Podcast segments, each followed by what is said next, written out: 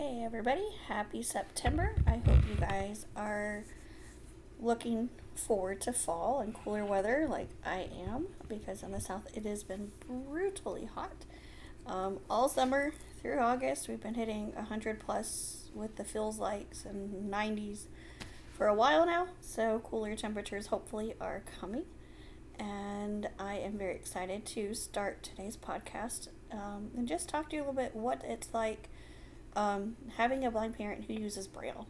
And um, we talked about Braille literacy back in January, but just um, from what I've been doing personally the last couple weeks with Braille, just want to share some insight. Welcome to the CRAB podcast. Here at Children Raised Around the Blind, we have two goals. Our first goal is to help those living with the blind to understand them better and to help children through the difficulties that come from living with a blind parent. Secondly, we want to spread awareness of the blind community. Here on the podcast, we will share the things that blind people can do and ways the sighted world can include them in everyday life. Join us twice a month to learn about the visually impaired community.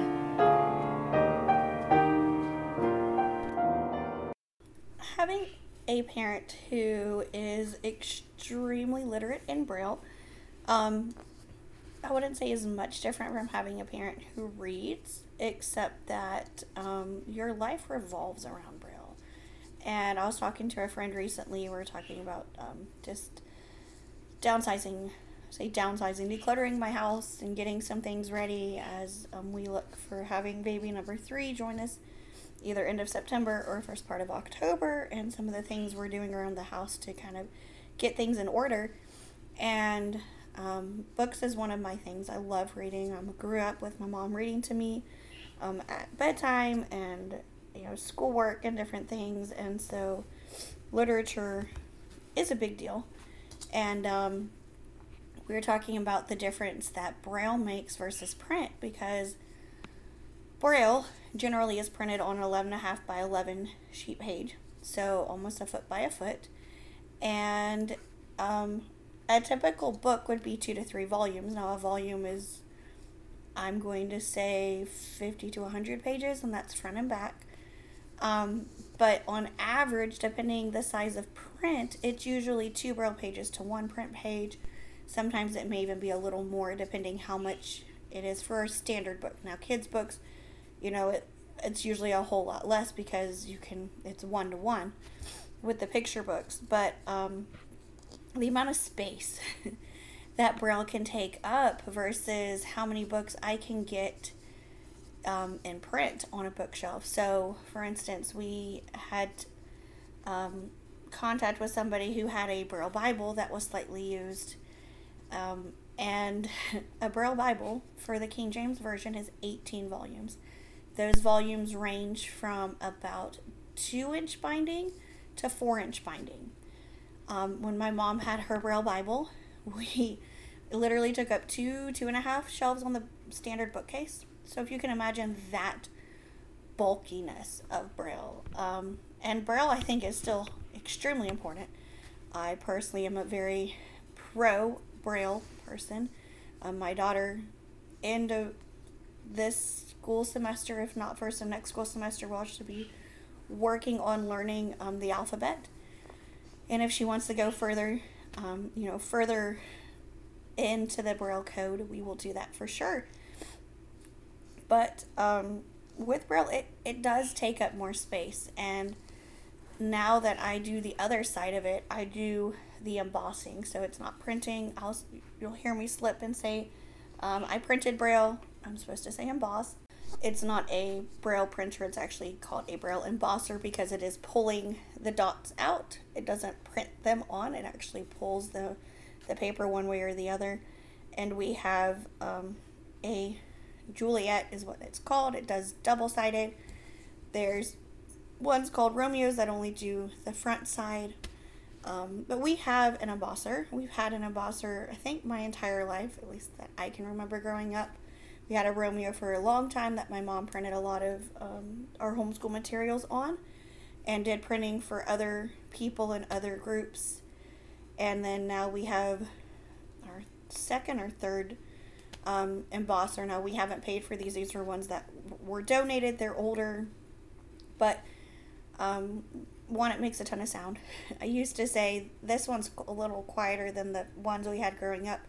But when mom would be printing braille materials growing up, we were in a tri level house, and my bedroom was on top of the garage, and she did all the embossing in the garage. Well, it sounded like little soldiers marching, and she would like she'd do it when she was putting us to bed or like towards the end of the day a lot of times where she could go and check on it and wasn't as interrupted I got used to the sound of marching to go to sleep because it was a monthly thing. We were doing a monthly um, periodicals for uh, a devotional, and so we actually would mail them out. They'd send them to mom, formatted, or I think they sent them to mom, and then she translated them into Braille, made sure the formatting was fine, and then we'd run off 10, 15 copies that we would then have to address the envelopes on and then mail out to people who wanted that type of devotional. And we did that for a number of years growing up. So I got very familiar with the sound of the braille um, embosser going, uh, ripping off the feeder. So just like those of you, I say old school, um, 80s, 90s, or before when the giant printers for print had the little feeder with the dots on the edge, little holes to run through the machine. Well, that's what Braille paper has on it to feed it through the embosser. Because you do it, you buy it in a giant box stack, so it's continuous feed. And um, I think they do have non continuous, but that'd be a little bit harder to do. But with that, so then like you got to tear the strips off, and then you're binding. And we had a binder. Our binders had slowly the handle fell apart years and years and years ago, and um, my mom has officially donated it to a ministry. They have a couple, but when she goes there, she's more comfortable with hers.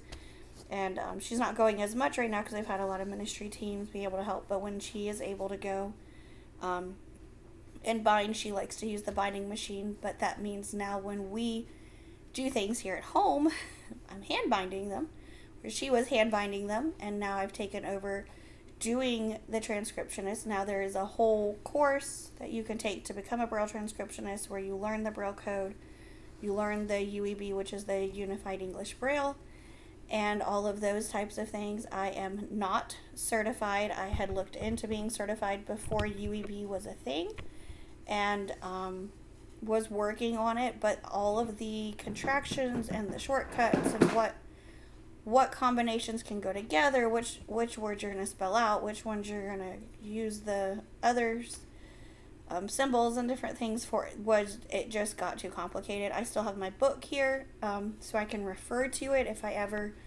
um, need to put something or correct something in Braille and I'm not quite sure. If there's a shortcut for that, I can pull it out and have access to that.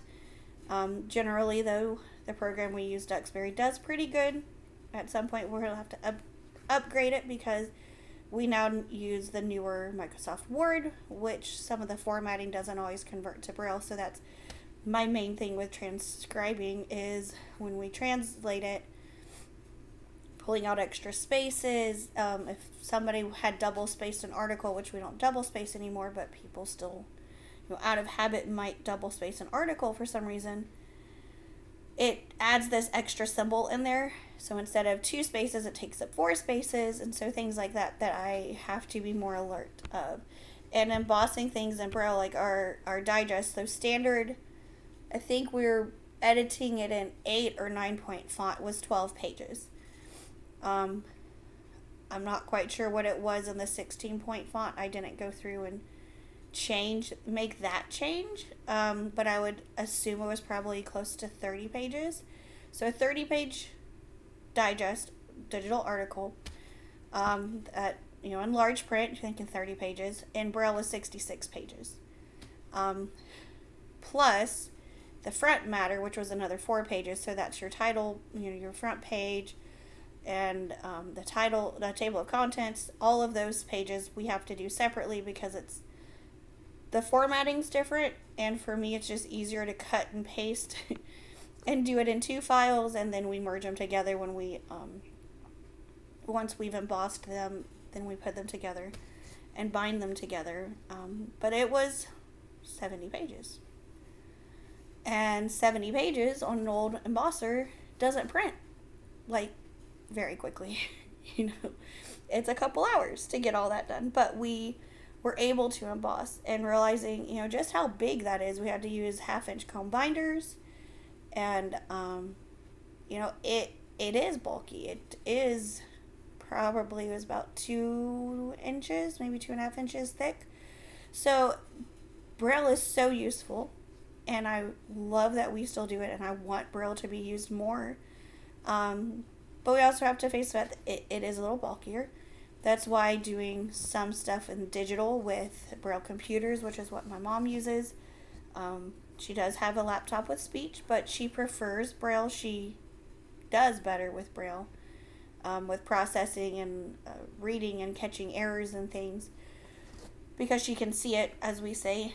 And um, Braille is just something that means a lot, you know, does a lot. I have, we have a few of our children's books from growing up that are print and Braille and the braille also has grade one and contracted braille so i can read grade one and um, I do a lot of reading those books for fun. I'm not very fast.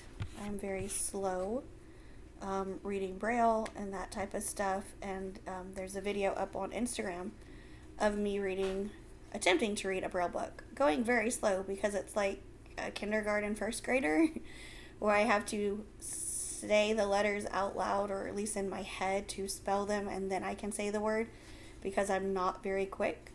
Um, if I did it on a regular basis, I probably could get a whole lot faster. Outside of restroom signs and a few other words that I see frequently with my fingers, probably not going to be fast. Numbers, I'm pretty fast, but that's also because, you know, it's 1, 2, 3, 4, 5, 6, 7, 8, 9, and 0 is the letter J with a number sign in front of it. So it's, um, it's a whole lot easier for me to read numbers than it is letters. Um, but I think my whole point in this whole podcast is just to let you know what Braille is, what, it, you know, that it, it is bulky, but it is also important. It's a code. It's very important that we continue to use it. I mean, if we think about even the signs today, I noticed at, at the doctor's office for the restroom, um, they were like a 4 by 6 card someone trying to read large print would not have been able to see or read the letters because they're not that large. And, you know, just things like that, that being able to read the braille would be so useful. Um, and just the way that our brains work. I mean, there's all sorts of studies on, you know, the use of braille is basically the same as pen and paper for kids. And we know how important early education is for our children to write and to learn to spell and to be able to have those skills. So, Braille is extremely important. Yes, it's bulky.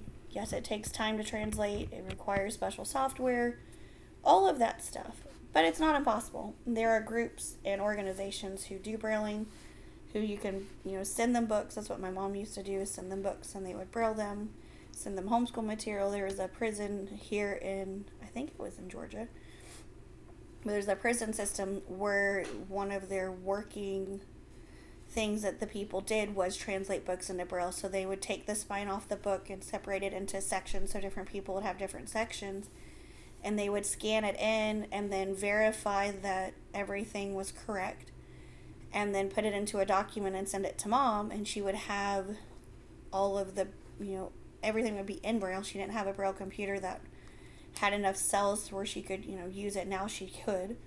Um, but then she would emboss it off and there would be a real book. And so there's a lot of things like that growing up that I got to experience that I know not everybody does, but I think is so, so important. So, um, yeah, Braille is just important and it's fun. It's exhausting for me. Uh, we did six, we have six Braille users and so I had to make six copies of the um, magazine, which is we do it quarterly, so it's not too hard. But then sometimes because we don't do it all the time, I'll forget. So I have to go back to an old copy and figure out where, how did I format that or what was the symbol we had to use for this and figure it all back out. But it is, it's also fun. And watching my husband's face when I edited the big document because I'd already run a copy off in Braille, sent it to my mom. Um, and then she sent me an email with the corrections to be made. So I was looking for the pages and then trying to find it. And um, I had to use our big TV, and he's just like, it's all dots. And I was like, well, you're looking for these dots. And he's like, I, I can't do that. so for me, it's common. Um, but, you know, if you're not familiar with Braille or what it looks like um, in the formatting software, it can be overwhelming. And it does require a little bit more. But I hope you guys enjoy this. You can feel free to look up Braille courses. I know there are a handful of courses you can take, and it would be something fun. It is something that there are not enough people who are currently um, transcribing things into Braille. And um, you know, some people, some Braille transcriptionists do it by hand with a Braille writer. Um, but there's there's a huge need, for sure, to have those services available. I hope you guys enjoy our talk. Tune in for the third Monday of the month for our next episode. Bye.